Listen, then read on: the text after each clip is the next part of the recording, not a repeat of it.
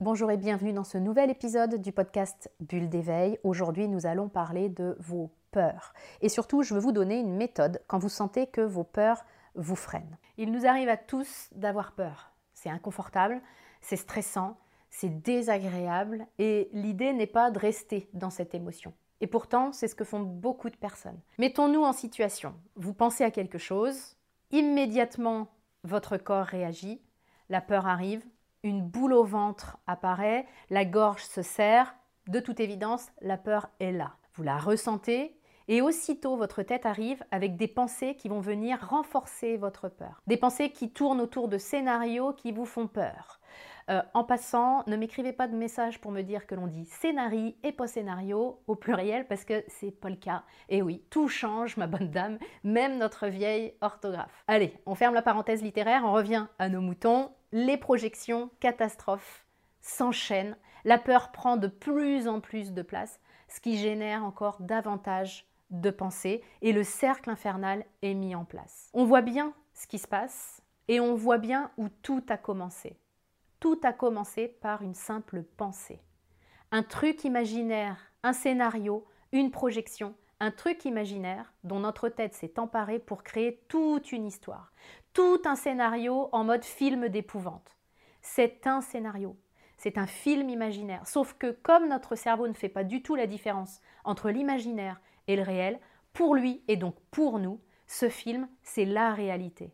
Et l'émotion que nous ressentons, elle est bien réelle. Autrement dit, le scénario catastrophe n'a même pas besoin de se produire, j'en ressens déjà les effets. Je me fais déjà vivre le pire alors qu'il n'est même pas encore là. Juste parce que je n'ai pas su désamorcer avant qu'il se mette en place ce cercle infernal. Alors comment le désamorcer?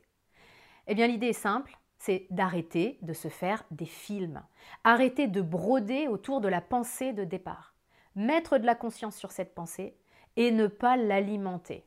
Alors je vois d'ici ce que votre ego est sans doute en train de vous dire, oui, mais c'est pas facile. Oui, mais j'y peux rien. J'y pense et puis c'est tout. Ce sont des phrases que j'entends souvent. Alors, c'est pas facile, c'est vrai. Mais est-ce que c'est facile de vivre avec des peurs qui prennent beaucoup de place? Je pense pas. Changer, c'est toujours moins facile dans un premier temps que de continuer les habitudes qui sont mises en place. Ça demande plus d'efforts, ça demande plus d'énergie à notre cerveau. C'est vrai. Mais c'est pas parce que c'est pas facile qu'on ne peut pas le faire.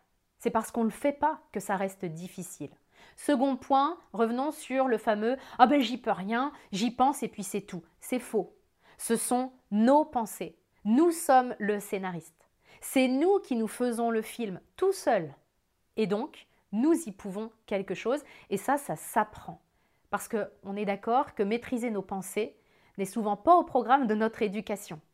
C'est dommage, mais c'est un fait. Par contre, on peut à tout âge apprendre à maîtriser nos pensées. Et c'est ce que nous faisons entre autres dans le programme éveil. Maîtriser nos pensées, c'est vraiment un des points clés pour maîtriser notre vie. En résumé, l'habitude à lâcher lorsqu'on a peur, c'est de se faire des films. C'est de tenir la conversation à nos peurs. Ça les fait grandir. Donc la prochaine fois que vous sentez que la peur arrive, la prochaine fois que vous vous surprenez à imaginer un scénario catastrophe, rappelez-vous que ce scénario, c'est qu'une projection de vos pensées et qu'il existe plein d'autres options, une infinité d'autres scénarios possibles. Et je vous invite donc à amener votre attention vers le scénario qui vous convient, vers celui que vous souhaitez. Votre cerveau, c'est une machine à imaginer. Si vous le laissez faire, il peut imaginer le pire, mais si vous le guidez, il peut aussi imaginer le meilleur. Donc à vous de le guider pour vous faire vivre des émotions qui vous portent plutôt que des émotions qui vous plombent. Vous trouverez euh, tous les détails dans la description pour que euh, on puisse le faire à l'intérieur de mon programme de coaching. Je vous souhaite le meilleur. Je vous retrouve la semaine prochaine dans un nouvel épisode du podcast Bulle d'éveil.